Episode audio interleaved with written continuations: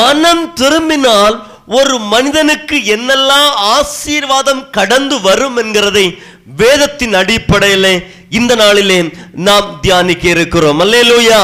பொதுவாக சொல்லுவார்கள் மனம் திரும்பினவர்கள் யார்? என்று கேட்டால் சபைக்குள்ளால உட்கார்ந்து இருக்கிறவர்கள் என்று சொல்லுவார்கள்.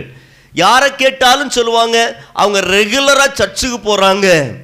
ரெகுலரா எல்லா கன்வென்ஷன் கூட்டத்தையும் பங்கு பெறாங்க. அவர்கள் ஊழியத்துக்கு காணிக்க அள்ளி அள்ளி கொடுக்கிறாங்க. சபை கட்டுவதற்கெல்லாம் உதவி செய்கிறார்கள். தன்னுடைய சொத்தையே தானமாய் சபை கட்டுகிறதுக்கு வழங்குகிறார்கள். இப்படிப்பட்டவர்கள் தான் மனம் திரும்பினவர்கள் என்று சொல்லி பொதுவா சொல்லுவார்கள். ஆனா உண்மையான மனம் திரும்புதல் இந்த கிரியைகளை செய்கிறஇடத்தில் இருக்கிறதா என்று கேட்டால் ஒரு பெரிய கேள்விக்குறி. அல்லேலுயா. அருமையான கத்தோடைய பிள்ளைகளே ஒரு நாள் ஒரு ஊழியர் ஒரு வயதான ஊழியர் அவர் ஒரு ஊழியத்தை முடித்துவிட்டு அப்படியே தெரு வழியாக நடந்து சென்று கொண்டிருந்தார். நடந்து சென்று கொண்டிருக்கும் போது தூரத்திலே அங்கே பார்க்கிறார் பயங்கரமான மழை வருகிறது. கொஞ்ச நேரத்திலே மழை வந்து அவரை நினைத்து விடுகிறது.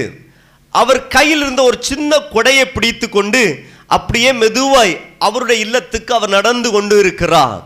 அந்த நேரத்திலே கொஞ்சம் தூரத்திலே ஒரு குடிசை வீட்டிலே ஒரு ஒழுகிற ஒரு வீட்டிலே ஒரு ஒரு நபர் அங்கே நின்று கொண்டிருக்கிறார். இவர் தூரத்திலிருந்து பார்த்து கொண்டே போகிறார். அவர் மனசில் நினைக்கிறார் பக்கத்தில் எவ்வளவோ பெரிய வீடுகள் இருக்கிறது. இந்த நபருக்கு இந்த வீட்டில் தான் ஒதுங்கி இருக்க வேண்டுமா? ஏன் பக்கத்தில் இருக்க பெரிய வீட்டுக்கு போக வேண்டியதானே? அப்படின்னு சொல்லி மனதில் நினைத்து மெதுவாய் இந்த பெரிய வயதான ஊழியக்காரர் அப்படியே நடந்து சென்று கொண்டிருக்கிறார். அப்படி போறாரு கொஞ்சம் தூரம் நடந்து போகிறாரு. போனதுக்கு அப்புறமா நெருங்கி நெருங்கி நடந்து பக்கத்தில் அந்த குடிசை வீட்டுக்கு பக்கத்திலே வந்து விட்டா. அங்க போய் எட்டி பார்த்தபோது தெரிகிறது இங்கே நிற்பது மனிதன் அல்ல இது பிசாசு. அப்படின்னு அவருக்கு தெரியுது. என்னடா பிசாசு இங்க வந்து ஒதுங்கி நிற்கிது அப்படின்னு சொல்லி இவர் பார்த்து அந்த பிசாசோடு பேச ஆரம்பித்தார். பிசாசை பார்த்து கேட்டார் என்னப்பா உனக்கு பக்கத்தில் பெரிய வீடெல்லாம் இருக்குது. அங்கே போய் ஒதுங்காம ஏப்பா இந்த வீட்டில் வந்து ஒதுங்கினாய்? அப்படின்னு கேட்டபோது அந்த பிசாசு சொல்லிச்சு அது பக்கத்தில் இருக்க விசுவாசி வீடு. அவங்க கணவனும் மனைவியும் சண்டை போட்டுட்டு இருக்காங்க. இப்போ நான் அங்கே போய் ஒதுங்குவோம் என் மேலே பழிய போட்டுருவாங்க. அதனால் பயந்து இங்கே வந்து ஒதுங்கிட்டேன். அப்படின்னு அந்த பிசாசு சொல்லிச்சு. இன்னைக்கு நிறைய கிறிஸ்தவங்களுடைய மனம் திரும்பினேன்னு சொல்றவங்களுடைய வாழ்க்கையில இப்படிதான் இருக்கிறது வாழ்க்கை. பிசாசே அவன் மேல பழி விழுந்துரும்னு சொல்லி பார்த்து நம்மளை பார்த்து அவன் ஓடி கொண்டிருக்கிறான். செய்ய வேண்டியதெல்லாம் நம்ம செய்யறது கடைசியா பழிய போடுறது பிசாசு சோதிச்சான். நம்முடைய வாழ்க்கையில வருகிற எழுபத்தஞ்சு சதவீதமான பிரச்சனைக்கு காரணம் நம்ம தான் பிசாஸ் அல்ல ஒரு இருபத்தஞ்சு சதவீதம் தான் பிசாசு நம்மளை கெடுக்கிறான் நமக்கு விரோதமாய் சில காரியங்களை செய்கிறான். இன்றைக்கு மனம் திரும்பணும் என்று சொல்லக்கூடிய அநேகருடைய வாழ்க்கையை நாம் கவனித்து பார்ப்போம் என்று சொன்னால் அவங்க வாழ்க்கையில் ஒரு சாட்சி இல்லை. இஷ்டத்து வாழ்கிறார்கள். வேதத்துக்கும் அவங்களுக்கு எந்த சந்தம் சம் எந்த ஒரு சம்பந்தமும் கிடையாது. கேட்டால மனம் திரும்பி இருக்கிறேன் சபைக்குள்ள இருக்கிறேன் ஆண்டவரை ஆராதிக்கிறேன் இப்படி என்று சொல்லிக்கொண்டே இருக்கிறார். அருமையான கத்தருடைய பிள்ளைகளே மனம் திரும்பின ஒரு மனிதனுடைய வாழ்க்கையை நம்ம கவனித்து பார்த்தால் அவன் நல்லா இருப்பான். அவன் வேத வசனத்தில் சொல்லப்பட்ட ஆசீர்வாதங்கள் அவன் மூலமாய் நிறைவேறும். அவன் மூலமாய் வேதத்திலே சொல்லப்பட்ட ஆசீர்வாதங்கள் நிறைவேறாவிட்டால் அவனுடைய மனம் திரும்புதல்ல எங்கேயோ ஒரு இடத்துல ஒரு பெரிய கேள்வி குறி இருந்து கொண்டிருக்கிறது என்பது எந்த விதமான சந்தேகம் இல்லை. அல்லேலூயா. வேதத்திலிருந்து இந்த நாளிலே ஒரு நான்கு விதமான நபர்களை நாம் பார்க்க இருக்கிறோம். முதலாவது பேதுருவை குறித்து நாம் தியானிக்க இருக்கிறோம். எடுத்துக்கொள்ளுங்கள் லூக்கா இருபத்தி இரண்டாம் அதிகாரம் நாற்பத்தி ஒன்பது ஐம்பதாவது வசனத்தை வாசிக்க கேட்கலாம். அவரை சூழ நின்றவர்கள் நடக்க போகிறதை கண்டு.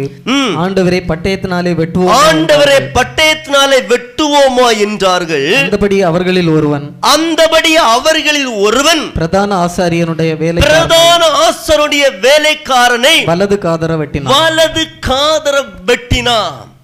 அருமையான கர்த்தருடைய பிள்ளைகளே நான் சொல்லுகிற வார்த்தையை கவனிங்கள் அந்த வலது காதை வெட்டினது யாருன்னு சொன்னா பேதுரு. இயேசுவை பிடிக்க வருகிறார்கள் ஒரு கூட்டம். இயேசுவை பிடிக்க வந்த உடனே பேதுருக்கு பயங்கர கோபம் வருகிறது. உடனே அவன் மறைத்து வைத்திருந்த பட்டயத்தை எடுத்து அப்படியே வெட்டுகிறான். அப்படியானால் என்ன அர்த்தம்? பேதுருவுக்குள்ள இருந்த ஜென்ம சுவாபம் வெட்டுறது. எதுக்கடுத்தா முந்திரி கொட்ட மாதிரி முந்தி வெட்டுறது குத்துறது?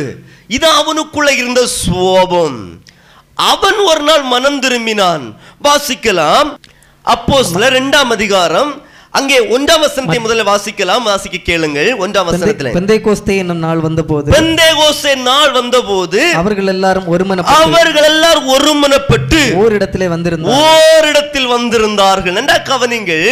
பெந்தேகோஸ்தே நாளிலே எல்லா சீசர்களும் கிட்டத்தட்ட நூற்றி ஐம்பதுக்கு அதிகமான ஜனங்கள் ஒரு இடத்துல குடியிருந்தார்கள். ஒரு இடத்துல இருந்து ஆண்டவர் நோக்கி ஜெபம் பண்ணி கொண்டிருந்தா அந்த இடத்துல பரிசுத்த ஆவியான வல்லமையா இறங்கினா இறங்கி வந்தவுடனே ஒரு கூட்ட மக்கள் அவரை பார்க்கிறார்கள். பதிமூணாம் வசனத்தை வாசிக்கும் போது மற்றவர்களோ மற்றவர்களோ இவர்கள் மதுபானத்தினால் நிறைந்திருக்கிறார்கள் இவர்கள் மதுபானத்தில் நிறைந்திருக்கார்கள் என்று பரியாசம் பண்ணினார் பரியாசம் பண்ணினார்கள். இன்னும் சிலர் சொன்னாங்க இவர்கள் தேவனுடைய பாசைகளை பேசுகிறார்கள். எங்க பாசைகளை எல்லாம் பேசுகிறான்னு சொல்லி சிலர் பாராட்டினார்கள். ஆனால் ஒரு கூட்டம் இந்த பேதுருவோடு இருந்த ஜனங்களை பார்த்து இவங்க குடிச்சு வெறிச்சு துன்மார்க்கமா இருந்து கொண்டிருக்கிறார் என்று சொல்லி பரியாசம் பண்ணினார்கள். ஆனா அந்த பேதுரு மனம் திரும்புவதற்கு முன்பதாக இருந்த சுவாமன் அவன் என்ன செஞ்சிருக்கணும்? கத்தி எடுத்து இயேசுவை பிடிக்க வந்தபோது கத்தி எடுத்து வெட்டினான். அப்ப இங்க வெட்டணுமா வெட்டக்கூடாதா? ஆ?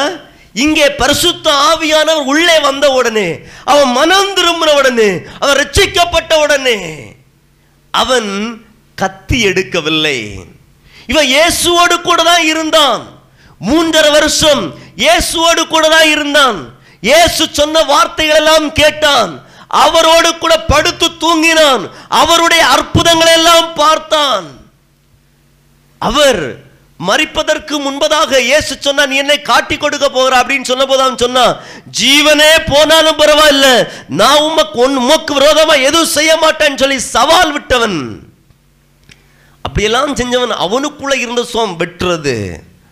மனம் திரும்பாமல் இருக்கும்போது வெட்டு குத்து எல்லாம் இருக்கும். மனம் திரும்பிட்டா என்ன உண்டாகும்?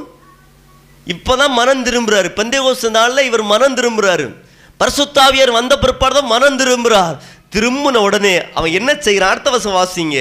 அப்பொழுது பேதுரு அப்பொழுது பேதுரு பதினொருவரும் கூட பதினோருவரோடு கூட நின்று அவர்களை நோக்கி அவர்களை நோக்கி உரத்த சத்தமாய் உரத்த சத்தமா யூதர்களே ம், எருசலேமில் வாசம் பண்ணுகிற ஜனங்கள் எருசலேமில் வாசம் பண்ணுகிற ஜனங்களே நீங்கள் எல்லாரும் அறிந்து கொள்வீர்களாக. நீங்கள் எல்லாரும் அறிந்து கொள்வீர்களாக. என் வார்த்தைகளுக்கு செவி கொடுங்க என் வார்த்தைக்கு செவி கொடுங்கள்னு சொல்லி பொறுமையோடு எந்திரிச்சு நின்னு பேசுகிறார். அல்லேலூயா. மனம் திரும்பினா உள்ள என்ன இருக்கும்? பொறுமை இருக்கும். பொறுமையோடு எந்திரிச்சு நின்னு பேசுவாங்க. பேசி கிட்டத்தட்ட நாற்பத்தி ஓராம் வசனத்தை வாசிக்கும் போது அவனுடைய வார்த்தையை சந்தோஷமாய் ஏற்றுக்கொண்டவர்கள். அவனுடைய வார்த்தையை சந்தோஷமா ஏற்றுக்கொண்டவர்கள் ஞானஸ்நானம் பெற்றார்கள். ஞானஸ்தானம் பெற்றார்கள். அன்றைய தினம் அன்றைய தினம் ஏறக்குறைய மூவாயிரம் பேர் கொள்ளப்பட்டார்கள். ஏறக்குறைய மூவாயிரம் பேர் சேர்த்து கொள்ளப்பட்டார்கள். அல்லேலூயா. மனம் திரும்பினவருக்கு கர்த்தர் கொடுக்கிற முதல் ஆசீர்வாதம் ஆத்துமாக்கள் அல்லேலூயா. இங்கே இந்த பேதுரு மனம் திரும்பினான். அவ பட்டயத்தை தூக்கி போட்டான். வெட்டுக்குத்த எல்லாத்தையும் தூக்கி போட்டு என் ஆண்டவுடைய வார்த்தைப்படி நடப்பேன் என்று சொல்லி பரிசுத்த ஆவியாக இறங்கி வந்தபோது மனம் திரும்பி எந்திரிச்சு நின்று பிரசங்கம் பண்ணுகிறான் அவனுடைய வார்த்தையை கேட்டு கிட்டத்தட்ட மூவாயிரம் பேர் ரசிக்கப்பட்டார்கள். அல்லேலூயா. அருமையான கர்த்தருடைய பிள்ளைகளே இந்த வார்த்தையை கேட்டுக்கொண்டிருக்கிறவர்களே உங்களுக்கு இந்த ஆசீர்வாதம் வேணுமா? நிறைய குடும்பங்களில் வீட்டில் கணவனாக ரசிக்கப்படாமல் இருக்க காரணம் என்ன தெரியுமா? மனைவியுடைய உண்மையான மனம் திரும்புதல் இல்லாமல் சில சொல்லுவாங்க போயிட்டு வந்து சர்ச்சுக்கு போயிட்டு வந்து வச்சுக்கிடுறேன் அப்படின்னு சொல்லிட்டு வருவாங்க சர்ச்சில். நிறைய பேர் நிறைய பேருடைய வாழ்க்கை அப்படிதான் இருக்கிறது. அருமையான கர்த்தருடைய பிள்ளைகளே நீ உண்மையாய் மனம் திரும்பினால் ஆண்டவர் கொடுக்கிற முதல் ஆசீர்வாதம் உன் கணவன் ரசிக்கப்படுவா உன் ம- உன்னுடைய பிள்ளைகள் ரசிக்கப்படுவார்கள் அல்லது உன் மனைவி ரசிக்கப்படுவார்கள் உன் சொந்த பந்தங்கள் ரசிக்கப்படுவார்கள் உனக்கு எதிராய் பேசுகிறவர்கள் உனக்கு எதிராய் நடக்கிறவர்கள் உன்னை தூசிக்கிறவர்கள் எல்லாம் மனம் திரும்புவார்கள். அல்லேலூயா. நம்ம திரும்பி சண்டை போன அவசியம் கிடையாது. கர்த்தர் எதிர்பார்க்கிறார். ஒரு உண்மையான மனம் திரும்புதல். மனம் திரும்புதலுக்கு முதல் ஆசீர்வாதம். ரட்சிப்பு. ஆத்துமாக்கள் இதை கர்த்தர் கொடுக்க விரும்புகிறார். அல்லேலூயா. இரண்டாவது ஒரு நபரை நான் உங்களுக்கு காண்பித்து கொடுக்க விரும்புகிறேன். லூக்கா எழுதின சுவிசேஷம் பத்தொன்பது அதிகாரம் ஒன்றாம் வசனத்திலிருந்து வாசிக்கலாம். அவர் எரிகோ பிரவேசித்து அவர் எரிவோவுக்கு பிரவேசித்து அதன் வழியா நடந்து போகையில் அதன் வழியாய் நடந்து போகையில் ஆயக்காரருக்கு தலைவனும் ஆயக்காரனுக்கு தலைவனும் ஐஸ்வர்யமாயிருந்த ஐஸ்வர்யவானுமாய் இருந்த சகவு எனப்பட்ட மனுஷன். ஒரு மனுஷன் போதும். நன்றாய் கவனிங்கள் இங்கே சகேவியை குறித்து சொல்லப்பட்டிருக்கிறது. நமக்கு நன்றாக தெரியும். சகவி யார் என்று சொல்லி தெரியும். இவனுக்கு ஒரு ஆசை வந்துச்சு. இவன் பெரிய பொசிஷன். ஒரு ஐஸ்வர்யவானாய் இருந்தான். ஆயக்காரனுக்கு தலைவனாக இருந்தான். யார் ஆயக்காரனுக்கு தலைவனாய் மாற முடியும் என்று சொன்னால் ரொம்ப பணம் கொடுக்கணும். அந்த அரசுக்கு ரோம பேரரசுக்கு ரொம்ப யார் அதிகம் பணம் கொடுக்குறாங்களோ அவங்க தான் ஆயக்காரருக்கு தலைவனாய் மாற முடியும். ரெண்டாவது யா- அவங்களுக்கு சம்பளம் கிடையாது. அந்த ஆயக்காரனுக்கு சம்பளம் கிடையாது. அந்த தொழிலை செய்கிற அந்த பில் கலெக்டருக்கு சம்பளம் கிடையாது. வரு வரி வசூலிக்கணும். கவர்மெண்ட் நிர்ணயிக்கப்பட்ட பணத்தை கவர்மெண்ட் ஒப்படைக்கணும். அதை மிஞ்சி எவ்வளவு வாங்கினாலும் வாங்கலாம். அதான் கட்டளை. இப்படி அநியாயமாய் அடித்து பிடிச்சு வாங்கி உழைத்து கொண்டிருந்த அந்த சகைவுடைய இருதயத்தில் ஒரு ஆசை வந்தது. என்ன ஆசை? இயேசுவை பார்க்கணும். அல்லேலூயா. எல்லாருக்கும் தான் ஆசை வரும் இயேசுவை பார்க்கணும்னு. எல்லாருக்கும் இயேசுவை ஏற்றுக்கொண்டவங்களுக்கும் ஆசை வரும். இயேசுவை ஆசை வரும். இயேசு ஆராதிக்கிறவங்களுக்கு ஆசை வரும் இயேசு ஆராதிக்காதவங்களுக்கு ஆசை வரும். அதே மாதிரி தான் இந்த சகைவுக்கும் ஆசை வந்துச்சு. எப்படியாவது இயேசுவை பார்க்கணும். இவர் ஆள் ரொம்ப குள்ளமாக இருந்தார். அதனால ஒரு காட்டத்தி மரத்தில் ஏறி உட்கார்ந்த வாசிக்கல் நான்காம் வசனத்தை அவர் போகும் வழியில் அவர் போகும் வழியில் முன்னாக ஓடி முன்னாக ஓடி அவரை பார்க்கும்படி அவரை பார்க்கும்படி ஒரு காட்டுத்தி மரத்தில் ஏறி ஒரு காட்டத்தி மரத்தில் ஏறினா அருமையான கர்த்தருடைய பிள்ளைகளே காட்டுத்தி மரத்துல ஏறி உட்கார்ந்து இருக்கிறான் ஏன் இவன் காட்டுத்தி மரத்துல ஏறணும்? காட்டுத்தி மரத்துல செடியெல்லாம் ரொம்ப அடர்த்தியா இருக்கும். ஏன்னா இவர் பெரிய பணக்காரன். ரொம்ப சொத்து வச்சிருக்கிறவன். நிறைய பேரை ஏமாத்திவன் பிழைத்தவன். யாரும் என்ன பாத்திரக்கூடாது நான் இயேசுவை பார்க்கணும். இயேசு அந்த வழியாய் வருகிறார். அடுத்த வசம் வாசிங்க இயேசு அந்த இடத்தில் வந்தபோது. அண்ணாந்து பார்த்து அண்ணாந்து பார்த்து அவனை கண்டு அவனை கண்டு சகைவை சகேவியே சீக்கிரமா இறங்கி வா. சீக்கிரமா இறங்கி வா. இன்றைக்கு நான் உன் வீட்டிலே இன்றைக்கு. நான் உன் வீட்டிலே தங்க வேண்டும் என்றார். அல்லேலூயா. இயேசு ஒண்ணுமே சொல்லல.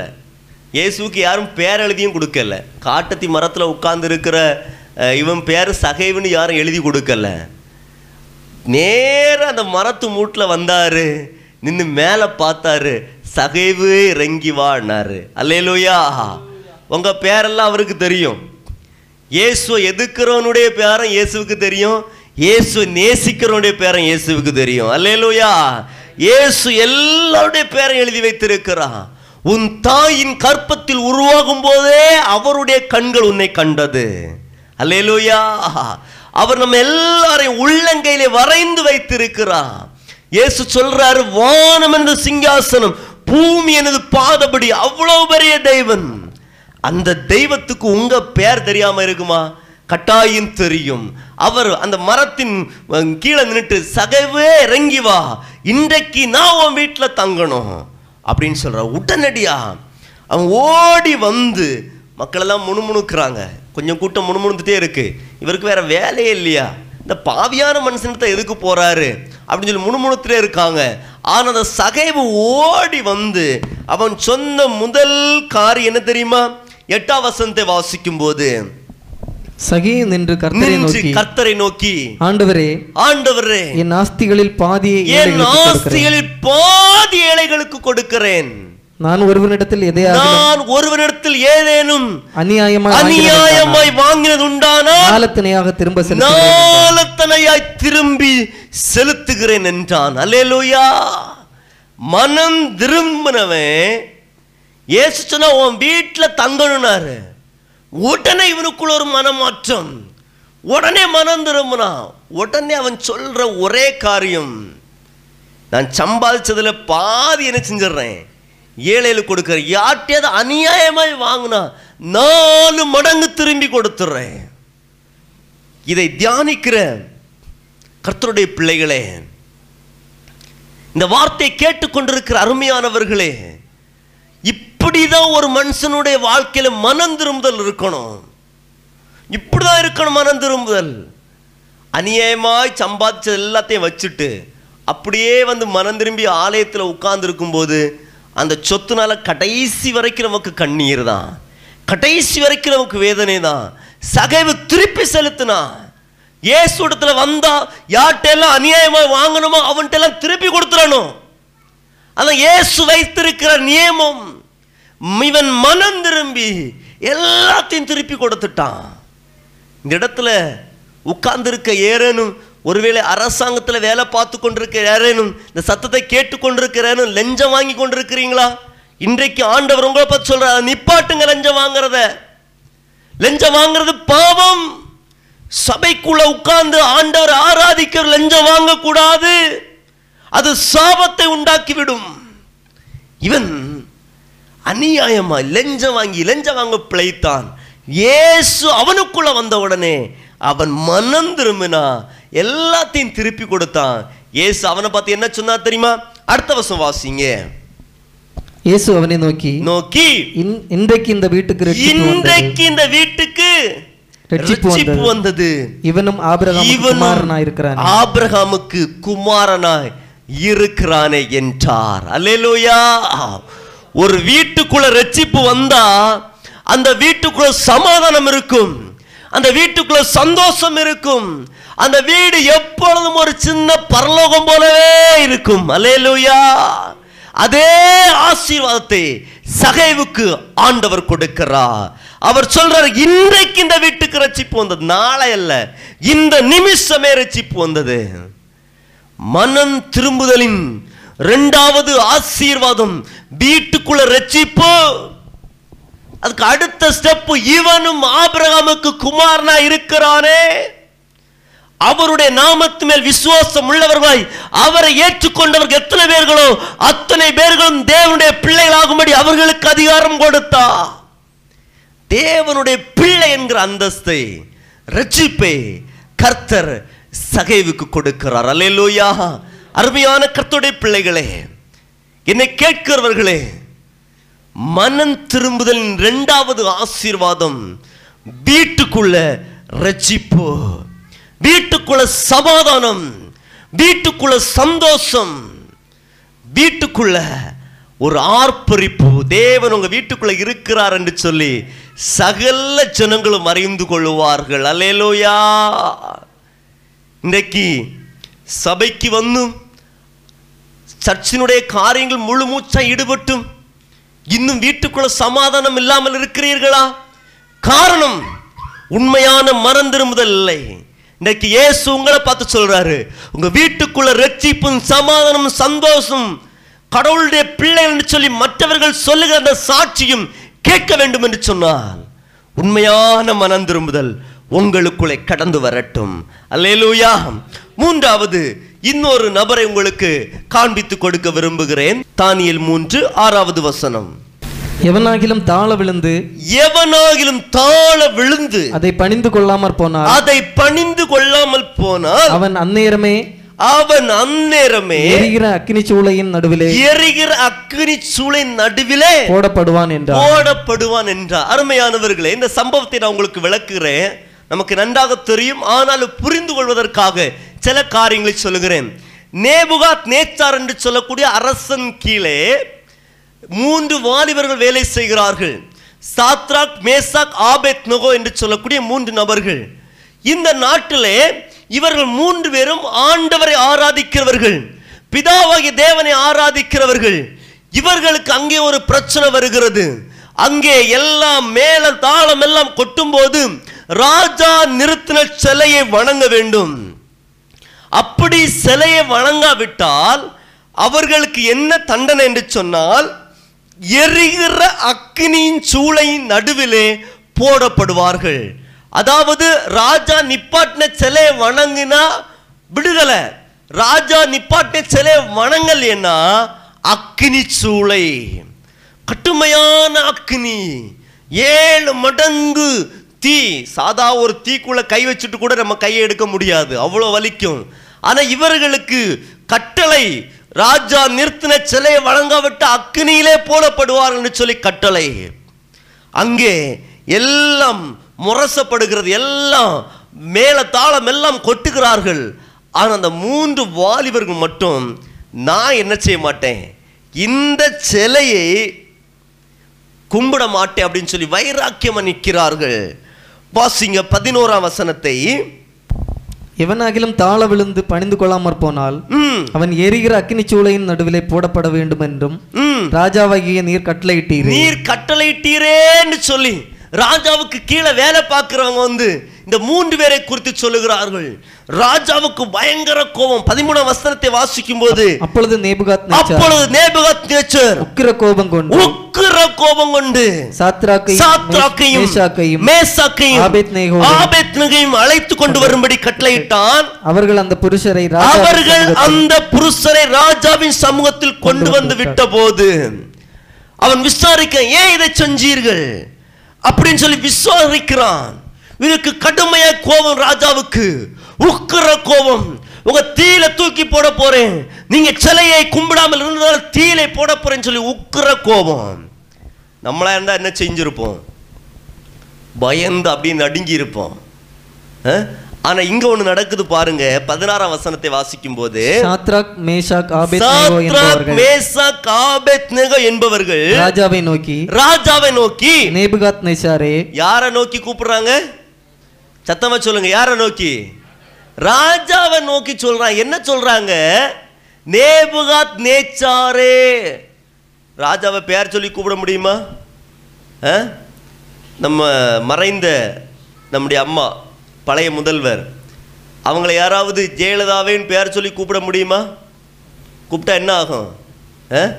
இருந்தால் அமைச்சர் பதவி போயிடும் எம்எல்ஏ இருந்தால் கட்சியை விட்டு விரட்டிடுவாங்க எதிர்கட்சிக்காரன் கூட பேர் சொல்லி கூட முடியாது. அவ்வளோ கடுமையாக நடவடிக்கை இருக்கும். இங்கே பாருங்க ராஜா. இந்த ராஜாவை பார்த்து இந்த மூணு பேரும் என்ன சொல்கிறான் நேபுகாத் நேச்சாரே பேரை சொல்லி கூப்பிடுறான். நேபுகாத் நேச்சாரே அதுக்கு அடுத்த ஸ்டெப்பு இந்த காரியத்தை குறித்து இந்த காரியத்தை குறித்து உமக்கு உத்தரவு சொல்ல. உமக்கு உத்தரவு சொல்ல எங்களுக்கு அவசியம் இல்லை மனம் திரும்புறவன் இப்படிதான் சொல்லுவான். என்ன வந்தாலும் சரி விக்கிரகத்தை கும்பிட மாட்டான். அல்லேலூயா. ஜீவனே போனாலும் சரி உயிரே போனாலும் சரி வீட்டில் எந்த விக்கிரகத்தையும் வைக்க மாட்டான் விக்கிரகத்தை கும்பிடவும் மாட்டான். இங்க பாருங்க சாத்ராக் மேசாக் ஆபேத்னகோ. அவன் நிற்கிறான் வைராக்கியம் நிற்கிறான் ராஜா சொல்கிறான் ஏன் கும்பிடலன்னு கேட்டபோது? ராஜா அம், ராஜாவை பார்த்து நேபுகாத் நேச்சாரே பேரை சொல்லி கூப்பிடுறான். இந்த காரியத்தை குறித்து உமக்கு உத்தரவு சொல்ல எனக்கு அவசியம் இல்லை அல்லேலூயா. என்ன நடக்கிறது? சும்மா விடுவாரா ராஜா? பேரை சொல்லி கூப்பிடுறாங்க. சும்மா விடுவாரா? அடுத்த வசனம் வாசிங்க. நாங்கள் ஆராதிக்கிற எங்கள் தேவன் எங்களை தப்புவிக்க வல்லவராயிருக்கிறார் எங்களை தப்புவிக்க வல்லவராயிருக்கிறார் அவர் எரிகிற அக்னி சூளைக்கும். அவர் எரிகிற அக்னி சுளைக்கும். ராஜாவாகி உம்முடைய கைக்கு ராஜாவாகிய உம்முடைய கைக்கும். நீங்களாக்கி விடுவிப்பார். நீங்களாக்கி விடுவிப்பார். விடுவிக்காமற் போனாலும். அப்படி விடுவிக்காமல் போனாலும். நாங்கள் உம்முடைய தேவர்களுக்கு ஆராதனை செய்வதும் இல்லை உம்முடைய தேவர்களுக்கு ஆராதனை செய்வதும் இல்லை ஆராதனை செய்வதில்லை. அல்லேலூயா நீர் நிறுத்தின பொற்சிலையை பணிந்து கொள்வதும் இல்லை. நீங்க நிறுத்தின பொருட்களை நாங்க நினைச்ச மாட்டோம்? படிந்து கொள்ள மாட்டோம். மனம் திரும்புறவன் இப்படிதான் சொல்லுவான். அதனால அக்னி சூழல் தூக்கி போட்டாலும் போடுவாங்க. அவங்க பாருங்க அந்த வார்த்தையை அவன் விடுவிக்காம போனாலும் விடுவித்தாலும் பரவாயில்ல விடுவிக்காம போனாலும் நான் என்ன செய்ய மாட்டேன்? சிலையை கும்பிட மாட்டேன். இன்றைக்கு ஆண்டவரை ஆராதிக்கிறவர்கள் சபைக்குள்ள வருகிறவர்கள் வேதனையான காரியம். இந்த விக்கிரகத்துக்கு அடுத்த காரியத்தை செய்கிறாங்க என்ன செய்வாங்க தெரியுமா? நாலு பார்த்து தான் திருமணம் வைப்பாங்க. ஆனால் நேற்று இன்னைக்கு காலையில் கூட வாட்ஸ்அப்பில் ஒரு நியூஸ் வந்துச்சு. அழகான ஒரு செய்தி. நாலு பார்த்து எல்லாம் பார்த்து திருமணம் வச்சுட்டு கடைசியாக இந்த காரியம் கர்த்தரால் வந்ததுன்னு எழுதுவாங்க. அவங்க பொருத்தம் பார்ப்பாங்க ஜாதியை பார்ப்பாங்க அதை பார்ப்பாங்க எல்லாம் பார்த்து அவங்களோட செஞ்சுட்டு கடைசியாக காடடிக்கும் போது மட்டும் ஊருக்கு தெரிகிறதுக்கு. இந்த காரியம் இந்த வாட்ஸ்அப்பில் வந்த மெசேஜ் என்ன சொல்லிச்சுன்னா இதே மாதிரி ஒரு ஏமாற்று இந்த உலகத்தில் வேற எதுவுமே இல்லையா? அப்படின்னு ஒரு மெசேஜ் வந்துச்சு. அருமையான கத்தோடைய பிள்ளைகளே கொஞ்சம் யோசித்து பாருங்க. உண்மையான மனம் திரும்புதல் விக்கிரகத்தை வெறுக்கும். விக்கிரகத்தின் கிரியைகளை வெறுக்கும். ராகு காலம் பார்த்து திருமணம் வைக்க மாட்டாங்க. நல்ல நேரம் பார்த்து திருமணம் வைக்க மாட்டாங்க. விக்கிரகத்துக்கு அடுத்த எந்த கிரியைகளும் உண்மையான மனம் திரும்புதலுக்கு எதிரி. இதனால சில கஷ்டங்கள் வரலாம். சில போராட்டங்கள் வரலாம். சில பிரச்சனைகள் வரலாம். சில வேதனைகள் வரலாம். பரவாயில்லை. கர்த்தர் என் கூட இருப்பார். அல்லேலூயா. இங்க பாருங்க. இந்த நாலு பேரையும் தூக்கி போட்டு மறுபடியும் ராஜாவுக்கு கோவம் வருது. பத்தொன்பதாம் வசனத்தை வாசிக்கும் போது அப்பொழுது நேபுகாத் நேச்சாருக்கு கடும் கோபம் உண்டு. கடும் கோபம் மூண்டு கோபம் மூழுது மூண்டு. Shadrach Meshach Shadrach, Abednego Meshach, என்பவர்களுக்கு விரோதமாய் அவனுடைய முகம் வேறுபட்டது. வேறுபட்டது. சூளையை சாதாரணமாய் சூடாக்குவதை பார்க்கிலும். சூளையை சாதாரணமாய் சூடாக்குவதை பார்க்கிலும். ஏழு மடங்கு அதிகமாய் சூடாக்கும்படி உத்தரவு கொடுத்து. மடங்கு அதிகமான சூடு. கட்டும் கோபத்துல உக்கிரத்துல ஏழு மடங்கு சூடு. பாருங்க சூடாக்கி இவங்களை தூக்கி போட போறாங்க. எப்படிப்பட்ட ஆளை தூக்கி போட போறாங்க? அடுத்த வருஷம் வாசிங்க. சாத்ராக் மேஷாக் ஆபேத்நேகோ என்பவர்களை ம். எரிகிற அக்னி சூளையிலே போடுவதற்கு அவர்களை கட்டும்படி தன் இராணுவத்தில் பலசாலிகளாகிய புருஷருக்கு பலசாலிகளாகிய புருஷருக்கு கட்டளை கொடுத்தா. அந்த ராணுவத்துல ரொம்ப பலசாலியா இருந்தவங்க ரொம்ப பிஸ்டியா இருந்தவங்க அவங்கள வர சொல்லி இவங்கள தூக்கி போடுறதுக்கு வர சொன்னாங்க. இவங்கள தூக்கி போட போகும்போது வசனம் சொல்லுகிறது இருபத்தி ரெண்டாம் வசனத்தின் பிந்திய பகுதி என்பவர்களை தூக்கி கொண்டு போன புருஷரை கொண்டு கொன்று போட்டது. அல்லேலூயா. தூக்கி போடக்கு போனவங்க செத்து போயிட்டாங்க. தூக்கி போடுறதுக்கு போன அந்த புருஷர்கள் ராணுவத்தின் பலசாலிகள் செத்து போயிட்டாங்க. அல்லேலூயா. இவங்க நாலு பேரும் தீயில் அப்படி நடந்துட்டு இருக்காங்க இதை மூணு பேரும் தீயில் நடந்துட்டு இருக்காங்க கூட தேவதூதர் வந்துட்டார். அங்கே கர்த்தரும் வந்துட்டார். வந்து நாலு பேராக இணைஞ்சு அப்படியே ரவுண்ட் அடிச்சிட்டு இருக்கிறாங்க. தூரத்தில் இருந்து நேபுகாத் நேச்சர் பார்க்கிறா பார்த்து அவர் சொன்ன வார்த்தை என்ன தெரியுமா? இருபத்தி எட்டாம் வசனத்தை வாசிக்கும் போது அப்பொழுது நேபுகாத் நேச்சார். நேச்சார். வசனித்து. வசனித்து. Shadrach Meshach Abednego Shadrach Meshach ஆபேத்னு என்பவருக்கு தேவனுக்கு ஸ்தோத்திரம். சோத்திரம் அவர்கள் தங்களுடைய தேவனை தவிர அவர்கள் தங்களுடைய தேவனை தவிர வேறொரு தேவனையும் சேவித்து பணி- தேவனை சேவித்து பணியாமல் அவரையே நம்பி அவரையே நம்பி ராஜாவின் கட்டளையை தள்ளி ராஜாவின் கட்டளை தள்ளி தங்கள் சரீரங்களை ஒப்புக் தங்கள் சரீரங்களை ஒப்பு கொடுத்ததினால் அவர் தமது தூதனை அனுப்பி தூதனை அனுப்பி தம்முடைய தாசரை விடுவித்தார். விடுவித்த இப்ப யார் சொல்றது? ராஜா சொல்றார். அல்லேலூயா. ஒரு சத்தத்தை உயர்த்தி அல்லே சொல்லாம் அல்லேலூயா. அப்ப மனம் திரும்பி விக்கிரகத்தை கும்பிட மாட்டேன். விக்கிரகத்துக்கு அடுத்த காரியத்தை செய்ய மாட்டேன்னு தீர்மானம் எடுத்தா உங்களை குறித்து ராஜாவே சாட்சி கொடுப்பார். அல்லேலூயா. உங்க எஜமான்கள் உங்களை குறித்து சாட்சி கொடுப்பார்கள். சாதாரண மனிதர்கள் தேசத்தை ஆளுகிறவர்கள் உங்களை குறித்து சாட்சி கொடுப்பார்கள். அல்லேலூயா. இப்படி வைராக்கியம் இருந்ததுனால முப்பதாம் வசனத்தை வாசிக்கும் போது பின்பு ராஜா பின்பு ராஜா சாத்ராக் ஆபேத்நேகோ என்பவர்களை சாத்ராக் மேசாக் ஆபேத்னோக் என்பவர்களை பாபிலோன் தேசத்திலே உயர்த்தினார். பாபிலோன் தேசத்திலே உயர்த்தினான். அல்லேலூயா. இப்படி உண்மையா மனம் திரும்பினா உயர்வு உண்டா இல்லையா? ஏன் நம்ம கீழே போயிட்டு இருக்கோம் தெரியுமா இன்னும்? கீழே போயிட்டே இருக்கோம். காரணம் என்ன தெரியுமா? உண்மையான மனம் திரும்புதல் இல்லாதபடியினால். அல்லேலோயா. சாத்ராக் மேசாக் ஆபேத்னோ என்பவர்கள் உண்மையாய் இருதயத்தை மனம் திரும்பினார்கள். ஆண்டவருக்கு முதலிடம் கொடுத்தா- கொடுத்தார்கள். விக்கிரகத்தினுடைய கிரியைகளை செய்யவில்லை. எந்த விக்கிரகத்தை அவர்கள் வணங்கவில்லை. இயேசுவே தெய்வம் இயேசுவே தெய்வம் என்று சொல்லி வைராக்கியம் என்றார்கள் அவர்களை கர்த்தர் உயர்த்தினார். அருமையான கர்த்தருடைய பிள்ளைகளே நீங்களும் ஆண்டவருக்காய் வைராக்கியம் நிற்கும் போது கர்த்தர் உங்க உயர்த்துவாரா உயர்த்த மாட்டாரா? பக்கத்தில் இருக்கவங்களுக்கு கையப்படி சொல்லுங்க. நீங்களும் ஆண்டவருக்காக வைராக்கியம் நின்னீங்கன்னா சொல்ல மாட்டீங்களா? கையப்படி சொல்லுங்க. நீங்களும் ஆண்டவருக்காக வைராக்கியம் நின்னீங்கன்னா கர்த்தர் உங்களை ஏற்ற நேரத்தில் உயர்த்துவார். அல்லேலூயா! பிரச்சனை வந்தால் அவர் கூடவே இருப்பார். அல்லேலூயா. இறுதியாய் ஒரே ஒரு நபரை நான் காண்பித்து கொடுத்து விடுகிறேன்.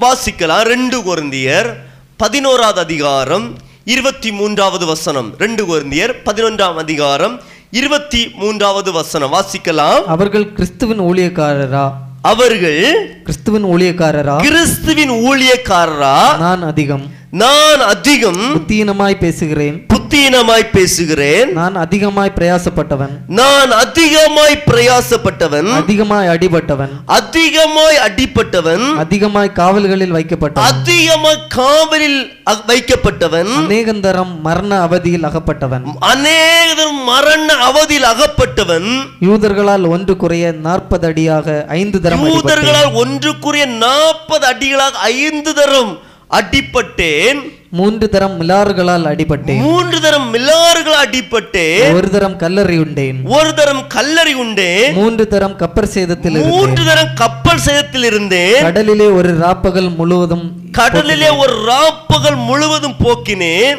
அநேகந்தரம் பிரயாணம் பண்ணினேன். அநேக தரம் பிரயாணம் பண்ணினேன். ஆறுகளால் வந்த மோசங்களிலும் ஆறுகளால் வந்த மோசங்களிலும் கள்ளரால் வந்த மோசங்களிலும் கள்ளரால் வந்த மோசங்களிலும் என் சுய ஜனங்களால் வந்த என் மோசங்களிலும் சுய ஜனங்களால் வந்த மோசங்களிலும் அந்நிய ஜனங்களால் வந்த மோசங்களிலும் அந்நிய ஜனங்களால் வந்த மோசங்களிலும் பட்டணங்களில் உண்டான மோசங்களிலும் பட்டணங்களில் உண்டான மோசங்களிலும் வனாந்தரத்தில் உண்டான மோசங்களிலும் வனாந்திரத்தில் உண்டான மோசங்களிலும் சமுத்திரத்தில் உண்டான மோசங்களிலும் சமுத்திரத்தில் உண்டான மோசங்களிலும் கள்ள சகோதரர் உண்டான மோசங்களிலும் கள்ள சதோ சகோதரிடத்தில் உண்டான மோசங்களிலும் பிரயாசத்திலும் பிரயாசத்திலும் வருத்தத்திலும் வருத்தத்திலும் அநேக முறை கண்விழிப்பு அநேக முறை கண் விழிப்புகளிலும் பசியிலும் பசியிலும் தாகத்திலும் தாகத்திலும் அநேக முறை அநேக முறை உபவாசங்களிலும் குளிரிலும் குளிரிலும் நிர்வாணத்திலும் இருந்தேன். நிர்வாணத்திலும் இருந்தேன். அல்லேலூயா.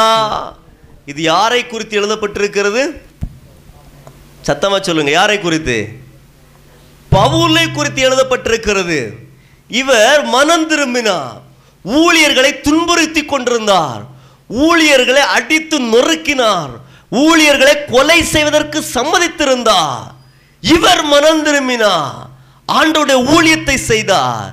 அவர் சொல்றார் இவ்வளவு பாடுபட்டேன். இயேசு கிறிஸ்து ஒரு தடவை தான் அடிபட்டார். நமக்காக. இவர் எத்தனை தடவை அடி வாங்கியிருக்கிறாரு? இருபத்தி நான்காம் வசனத்தை வாசிக்கும் யூதர்களால் ஒன்றுக்குரிய நாற்பது அடியாக ஐந்து தடவை அடிப்பட்டேன் இயேசு ஒருக்கா அடிப்பட்ட இவர் அஞ்சு தடவை அடிபட்டிருக்காரு. அவ்வளோ வேதனை. ஒரு அடி அடிக்கும் போது நாலு கண்ட சதை அப்படி பின்னி வரும். இப்படி கொடுமையான வேதனை. மிகவும் கொடுமை. இவ்வளவு வேதனைப்படுறார். யாருக்காக தெரியுமா? இயேசுக்காக அல்லேலூயா. அவர் சொல்றார் கிறிஸ்துவின் பாடு மரணங்களை என் சரீரத்தில் நான் பதித்து வைத்திருக்கிறேன். கிறிஸ்துவின் அச்சடையாளங்களை என் சரீரத்தில் பதித்து வைத்திருக்கிறேன். தீமத்தையும் பார்த்து சொல்றாரு நல்ல ஒரு போர் சேவகனாய் போராடு. ரத்தம் சிந்தத்தக்க இன்னும் பாவத்துக்கு எழுத்து நிற்கவில்லையே. அவ்வளோ பாடு அவ்வளோ பிரச்சனை. யாருக்காக? இயேசுவுக்காக. எல்லா பாடுகளையும் எல்லா பிரச்சனைகளையும் இவர் பொறுமையாய் சகித்தா. அருமையான கர்த்தருடைய பிள்ளைகளே என்னை கேட்கிறவர்களே உண்மையாக மனந்திரும்பின ஒரு மனுஷன் இயேசுவுக்காய் பாடுபடுகிற அந்த ஆசீர்வாதத்தை பெற்றுக்கொள்ளுவான். அல்லேலூயா! இன்னைக்கு நிறைய அதைக்கு ஒப்பு கொடுப்பதில்லை. ஒரு வெள்ளை பேப்பர் எடுத்து இனி வீட்டில் போய் இயேசு உங்கள் வாழ்க்கையில் செய்த நன்மைகள் எல்லாத்தையும் நீங்கள் எழுதுங்க. சிலருக்கு ஒரு பேப்பர் வரும் ரெண்டு பேப்பர் வரும் மூணு பேப்பர் கூட வரும். இயேசுக்கா எவ்வளோ பாடுபட்டீங்கன்னு சொல்லி ஒரு பேப்பர் எழுதுங்க. அட்லீஸ்ட் மூணு லைன் வருமா? ஆ? எத்தனை லைன் வரும்? சொல்லுங்கள் நீங்களா சொல்லுங்கள் எத்தனை லைன் வரும்? ஆ? ஒன்று ஒரு லைன் கூட வராது. பின்னால் சொல்கிறாங்க ஒரு லைன் கூட வராது. ஆ? ஆசீர்வாதம் நிறைய. அருமையான கர்த்தருடைய பிள்ளைகளே இயேசுவை பின்பற்றுகிற நாம் இயேசுவுக்காய் பாட அனுபவிக்க வேண்டும். உண்மையான மனம் திரும்பின ஒரு மனுஷன் பாட அனுபவிப்பான். அல்லேலூயா. உலகத்தில் உங்களுக்கு உபத்திரம் உண்டு. ஆனாலும் துடன் கொள்ளுங்கள். இந்த சரீரம் இந்த உலகத்தில் இருக்கிற வரைக்கும் இந்த உலகத்தில் பாடுகள் உண்டு. பிரச்சனை உண்டு. அதுக்கு ஒரே ஒரு எக்ஸாம்பிள் தான் காண்பித்து கொடுக்க விரும்புகிறேன். மத்தேயு பதினாறாம் அதிகாரம் இருபத்தி ஓராம் வசனத்தை வாசிக்கலாம். அது முதல் இயேசு.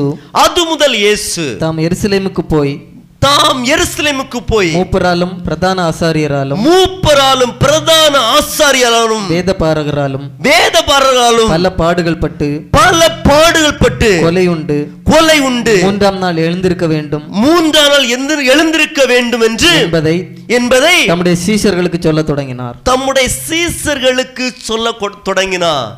இயேசு தம்முடைய சீடர்களை பார்த்து நான் கஷ்டப்பட போறேன்ப்பா. முழு உலக ஜனங்களுக்கா நான் பாட அனுபவிக்க போறேன். என் சரீரம் முழுவதும் நான் கஷ்டப்பட போறேன் வேதனைப்பட போறேன் அப்படின்னு சொல்லி சொல்ல தொடங்கினா. சொன்ன உடனே ரொம்ப பாசமுள்ள சகோதரர் பேதுரு அவர் என்ன செய்கிறார்? அடுத்த வசனத்தை வாசிக்கும் போது அப்பொழுது பேதுரு அவரை அப்பொழுது பேதுரு அவரை தனியே அழைத்து கொண்டு போய் தனியே அழைத்து கொண்டு போய் ஆண்டவரே ஆண்டவரே இது உமக்கு நேரிடக்கூடாது. இது உமக்கு நேரிடும் ஏதாவது தப்பு சொல்லியிருக்காரா? ஏதாவது கெட்ட வார்த்தையில திட்டி இருக்காரு என்ன சொன்னாரு பேதுரு? இது உமக்கு இது நேரிடக்கூடாது உமக்கு நடக்கக்கூடாதப்பா. பொதுவா யாராவது நம்ம வீட்டில் நம்ம அப்பா அப்பா வந்து நம்மள்ட்ட சொல்றாங்க பிள்ளைகள்ட்ட சொல்றாங்க வச்சுக்கோங்க. "அப்- பிள்ளைகளே நான் கஷ்டப்பட போறேன். அப்படின்னு சொன்னா பிள்ளைகள் என்ன சொல்லுவாங்க? கஷ்டப்படாத கூட மாட்டீங்கப்பா. நாங்கள் வளர்ந்து உங்களுக்கு நிறைய உதவி செய்வோம்ப்பா. அப்படிலாம் பிள்ளைகள் ஆறுதல் சொல்லுவாங்க. அதே போல தான் இந்த பேதுருவும் இயேசுவை பார்த்து சொல்லுகிறான் இது உமக்கு நேரிடக்கூடாது இது உமக்கு இது சம்பவம் உமக்கு சம்பவிப்பதில் என்று சொல்லி அவரை கடிந்து கொள்ள தொடங்கினார் ஏதாவது தப்பு சொன்னாரா பேதுரு? ஏதாவது சொன்னாரா? சொல்லுங்க பார்ப்போம்? அடுத்த வசந்த இயேசு என்ன சொல்றாரு? வாசிங்க. அவரோ திரும்பி பேதுருவை பார்த்து அவரோ திரும்பி பேதுருவை பார்த்து எனக்கு பின்னாக போ சாத்தானே. அல்லேலூயா. யாராவது உங்களுக்கு கஷ்டமே இல்லை பாடே இல்லை அப்படின்னு சொன்னா நீங்க என்ன சொல்லணும்? என்ன சொல்லணும் சொல்லுங்க. எனக்கு பின்னாலே போ. சாத்தானே அல்லேலூயா. இயேசு பேதுருவை பார்த்து சொன்ன கடுமையான வார்த்தை பின்னாலே போ சாத்தானே. நீ எனக்கு நீ இடலராயிருக்கிறாய் எனக்கு இடரலா இருக்கிறாய். தேவனுக்கு ஏற்றவைகளை சிந்தியாமல். தேவனுக்கு ஏற்றவளை சிந்தியாமல். மனுஷருக்கு ஏற்றவைகளை என்றார். மனுஷருக்கு ஏற்றவளை சிந்திக்கிறாய். மனுஷனுக்கு ஏற்றவனா என்னது? மனுஷனுக்கு ஏற்றவனா நான் நல்ல சுகமா இருக்கணும். எனக்கு நல்ல காரு எனக்கு நல்ல பங்களா நிறைய பணம் பேங்கில் நிறைய பேலன்ஸு நல்ல படிப்பு இவன் மட்டும்தான் இருக்கணும். நான் சொகுசாக இருக்கணும். ஆனால் தேவனுக்கு ஏற்றவை. தேவனுக்காய் பாடம் அனுபவிப்பது. அல்லேலூயா. அருமையான கர்த்தருடைய பிள்ளைகளே நாங்கள் கொடைக்கானல் கீழ்மலை பகுதி கேசிப்பட்டியை மையமாக வைத்து கத்தோடைய ஊழியத்தை செய்து கொண்டிருக்கிறோம். ரெண்டாயிரத்தி ஆறாவது வருஷம் ஜூலை மாதம் நான் அங்கே கடந்து சென்றேன். தன்னன் தனியாக தான் அங்கே போனேன். என்னுடைய இருபத்தோரு வயசில் ஆண்டவர் என்னை ஊழியத்துக்கு அழைச்சாரு கொடைக்கானல் போ அப்படின்னு சொன்னதுனால என்னுடைய வீட்டில் கூட நான் தகவல் சொல்லாமல் பெட்டியெல்லாம் தூக்கிட்டு நான் இங்கேருந்து கிளம்பி கன்னியாகுமரியிலேருந்து கொடைக்கானல் அந்த மலைக்கு போனேன்.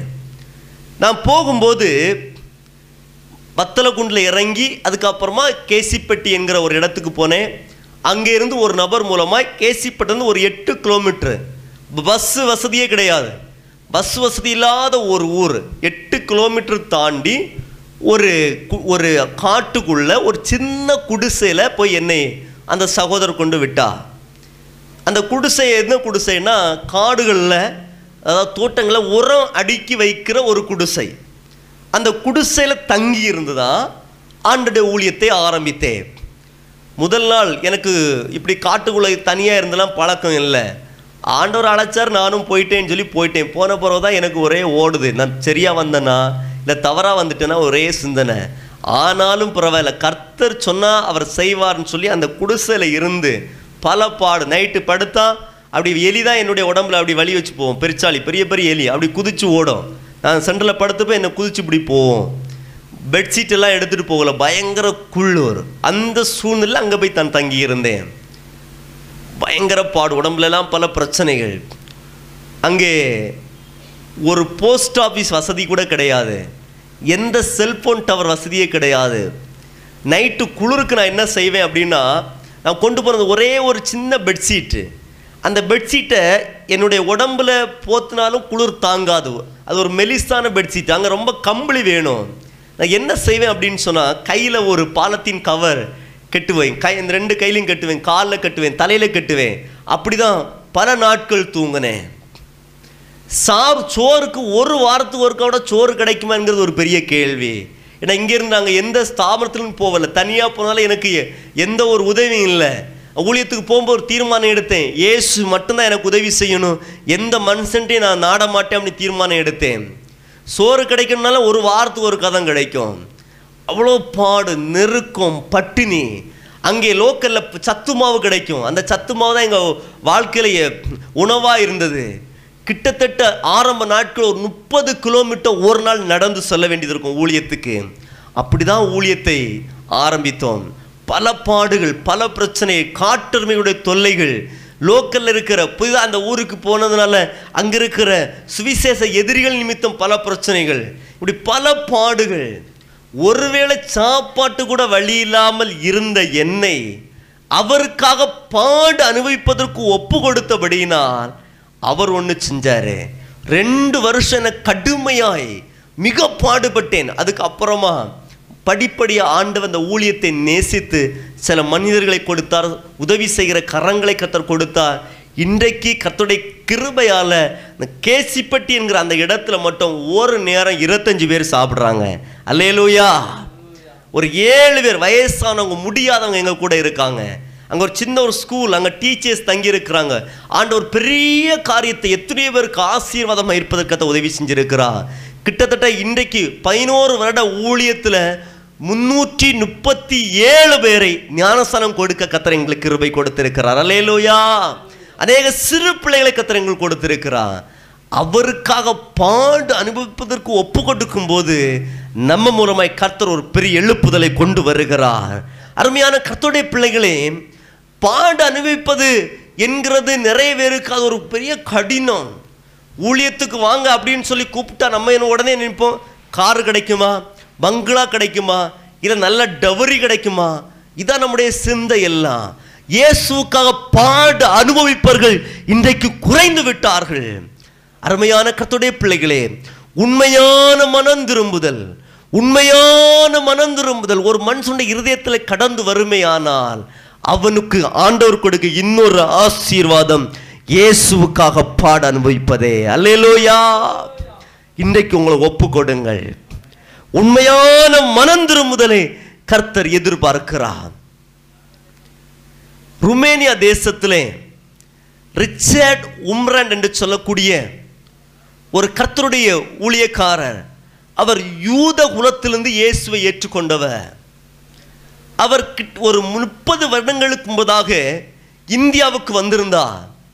இவர் இயேசுவுக்காக மிகவும் பாடுபட்டவர். இவர் இயேசுவுக்காக கடுமையான உழைத்தவர் வேதனைப்பட்டவர் என்று சொல்லி நினைத்து இந்தியாவை அவரை மீட்டிங் நடத்தும்படியாக முப்பது வருஷத்துக்கு முன்பாக கூப்பிட்டிருந்தார்கள். அப்பொழுது அவரை பார்ப்பதற்கு பெரிய கூட்டம் லட்சக்கணக்கான ஜனங்கள் அவரை சந்திக்க வந்தார்கள். மூன்றாம் நாள் மீட்டிங் நடந்து கொண்டிருக்கும் போது திடீரென அவர் ஒரு காரியத்தை செய்தார்.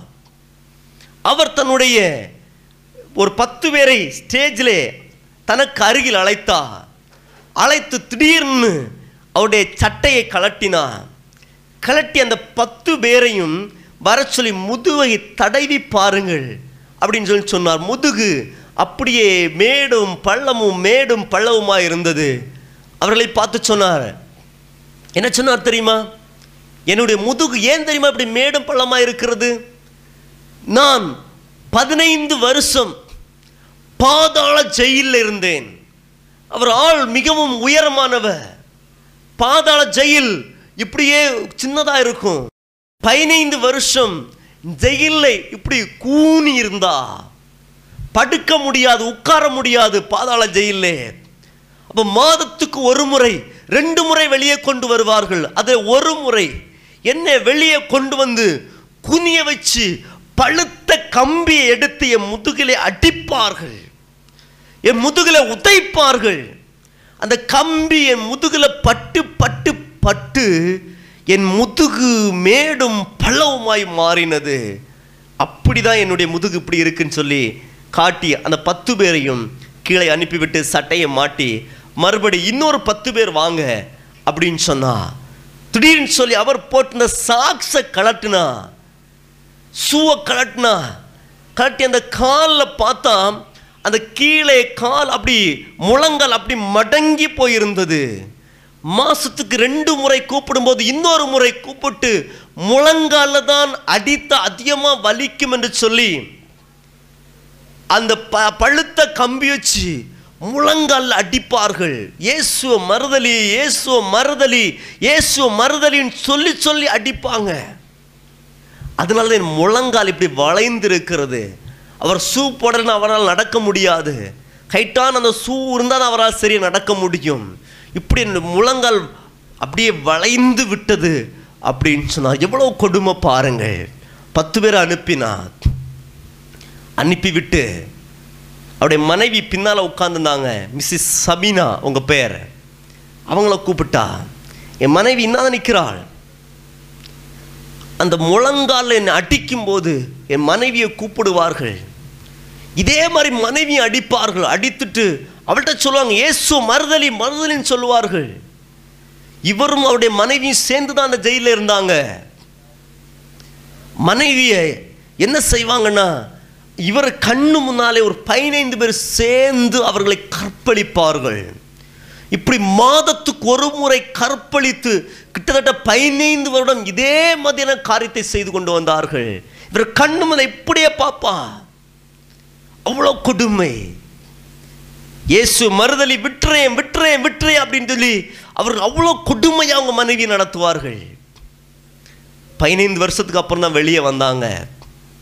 அந்த ஸ்டேஜில் அவர் அந்த காரியத்தை சொல்லி கொண்டிருக்கும்போது கூட டிரான்ஸ்லேட் பண்ணார் ஒரு இளம் வாலிப. அவர் இன்னைக்கு உயிரோடு இருக்கிறா அந்த சகோதரர் பிரசங்க எல்லாம் முடித்து தனியாக உட்கார்ந்துருக்கும்போது அங்கு முதுகில் அடிக்கும்போது தாங்கிட்டீங்க அங்கே கால் அடிக்கும்போது கூட தாங்கிட்டீங்க. ஆனால் முன்னால் உங்க மனைவியை இப்படி கற்பழிக்கும் போது எப்படி நீங்கள் இயேசுவை மறுதலிக்காமல் முடிந்தது? அப்படின்னு சொல்லி கேட்டா அவர் சொன்ன பதில் என்ன தெரியுமா? இயேசு என்னை இவ்வளவாய் நேசிக்கிறா நானும் அவரை அவ்வளவாய் நேசிக்கிறேன். அல்லேலூயா. அருமையான கத்துடைய பிள்ளைகளே இந்த சத்தத்தை கேட்கிறவர்களே இயேசுவுக்காக பாண்டு அனுபவிப்பது எப்படி இருக்கணும் தெரியுமா? அவர் என்னை இவ்வளவாய் நேசிக்கிறார். ஒரு சொட்டு ரத்தம் கூட உடம்புல வைக்கல. லாஸ்ட் விழாவில் குத்தும் போது ரத்தமும் தண்ணியும் தான் வெளியே வந்துச்சு. தண்ணி எப்போ வரும்? எல்லா ரத்தம் வெளியே போனாதான் தண்ணி வரும். அவ்வளவு நேசம். அவ்வளவு நம்ம மேல பாசம் அவருக்கு. எப்படியாயிலும் உங்களை என்னை மீட்க வேண்டும் பரலோகம் கொண்டு வர வேண்டும் என்று சொல்லி ஒரு சொட்டு ரத்தம் கூட உடம்புல வைக்காமல் நமக்காக பாடுபட்டா. மனம் திரும்பின ஒரு ரிச்சர்ட் உம்ரண்ட். அவர் சொன்ன வார்த்தை அவர் அவ்வளவாய் நேசிக்கிறார். நானும் அவரே. அவ்வளவாய் நேசிக்கிறேன்.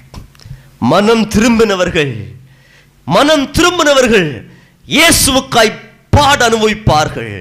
அந்த பாக்கியத்தை இயேசு அவர்களுக்கு கொடுக்கிறார். அல்லேலூயா. எல்லாரும் அப்படி எந்திரிச்சு நிக்கலாமா தேவ சமூகத்தில்? Thank you Jesus thank you law thank you Jesus ஐயா அம்மா இயேசு உங்களை அழைக்கிறா. மனம் திரும்புதலின் ஆசீர்வாதம். முதல் ஆசீர்வாதமே ஆத்துமாக்கள் ஆத்துமாக்கள் மனம் திரும்பினவனுக்குள்ளே ஒரு பொறுமை இருக்கும். பேச்சிலே ஒரு நீடிய சாந்தம் இருக்கும். ஒரு அன்பு இருக்கும். அவன் மூலமாய் ஆத்துமாக்கள் மனம் திரும்புவார்கள். உன் குடும்பத்தில் உன் வீட்டில் இன்னும் கணவன் பிள்ளைகள் மனைவி ரட்சிக்கப்படாமல் இருப்பது காரணம் இன்னொரு நபர் அல்ல சகோதரனே சகோதரியே. உன்னுடைய மனம் திரும்புதலை யோசித்துப்பா நீ உண்மையாய் மனம் திரும்பி இருக்கிறேன் யோசித்துப்பா. குடும்பத்தில் உள்ளவர்கள் மனம் திரும்புவதற்கு ஏற்ற ஆசீர்வாதத்தை நீ பெற்றுக்கொள்வதற்கு அதை தடையாயிருக்கிறது. சகேவு மனம் திரும்பினான். சகேவு மனம் திரும்பினான். அவன் வீட்டுக்குள் ரட்சிப்பு கடந்து சென்றது. கர்த்தருடைய சமாதானம் கடந்து சென்றது. கர்த்தருடைய ஆசீர்வாதம் கடந்து சென்றது. உங்க வீட்டுக்குள்ள ஏன் தெரியுமா? சமாதானம் இல்லை ஏன் தெரியுமா? சந்தோஷம் இல்லை உலகத்தில் மிகப்பெரிய ஆசீர்வாதமோ சமாதானம் சந்தோஷம் ஏன் தெரியுமா? உங்க வீட்டுக்குள்ள இல்லை. உண்மையாய் மனம் திரும்பவில்லை. கர்த்தர் உங்கள் வீட்டை ஆசீர்வதிக்க விரும்புகிறார். இன்றைக்கு இந்த வீட்டுக்குள் ரட்சிப்பு வந்தது என்று சொல்லி கருத்தை சொல்ல விரும்புகிறார். நீ உன்னே ஒன்று செய்யணும். உண்மையாய் மனம் திரும்பணும். தேங்க்யூ உண்மையாய் மனம் திரும்பினவன் விக்கிரக வணக்கத்தை வெறுப்பான். நோ காம்பர்மைஸ் இயேசுவுக்கு முன்பாக எந்த ஒரு விக்கிரமும் நிற்க முடியாது. அது ராஜாவே கட்டளை கொடுக்கட்டும். எவ்வளவு ஒரு பெரிய மனிதன் கட்டளை கொடுக்கட்டும். இயேசுக்கு நிகராய் எந்த ஒரு தெய்வமும் இல்லை. இயேசுவே தெய்வம். அந்த வைராக்கியத்தில் இருந்த சாத்ராக் மேசக் ஆபேத் நிகவை கர்த்தர் வேலையில உயர்த்தினார். உன் வேலையில உயர்வு வேண்டுமா? இந்த வைராக்கியம் கடந்து வருவதாக. ஹலெலூயா உனக்காக அவ்வளவு பாடுபட்டாரே. உனக்காக அவ்வளவு வேதனைப்பட்டாரே. இத்தனை வருஷம் உனக்கு உயிரோடு வைத்திருக்கிறார் ஆண்டவர் இயேசு கிறிஸ்து அவருக்காக நீ என்ன பாடுபட்டிருக்கிறாய்? அவருக்கு என்ன பாடுபட்டிருக்கிறாய்? யாராவது ஏதாவது இயேசு வச்சு சொல்லிட்டா சர்ச்சுக்கு போறதை நிப்பாட்டிடுவோமே. யோசித்து பாருங்க என்ன பாடுபட்டு இருக்கிறோம் ஆண்டவர் உங்களோடு பேசிக் கொண்டிருக்கிறார் ஒரு ரிச்சர்ட் உம்ரன் ருமேரியா தேசத்தில் கை பாடுபட்டா தேசத்திலே பெரிய எழுப்புதல் உண்டானது. ஒரு Pavul இயேசுக்காக பாடுபட்டா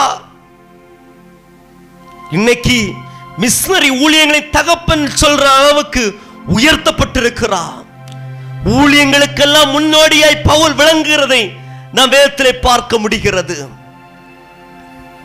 thank you Jesus thank you Jesus இல்லை கஷ்டம் இல்லை வேதனை இல்லை அப்படின்னு சொல்லி உலகத்துக்குரிய வேலையை சிந்தித்துக் கொண்டிருக்கிறோமா? இன்றைக்கு மனம் திரும்பு. பாடுபடுகிற ஆசீர்வாதத்தை ஆண்டவரிடத்தை பெற்றுக்கொள்.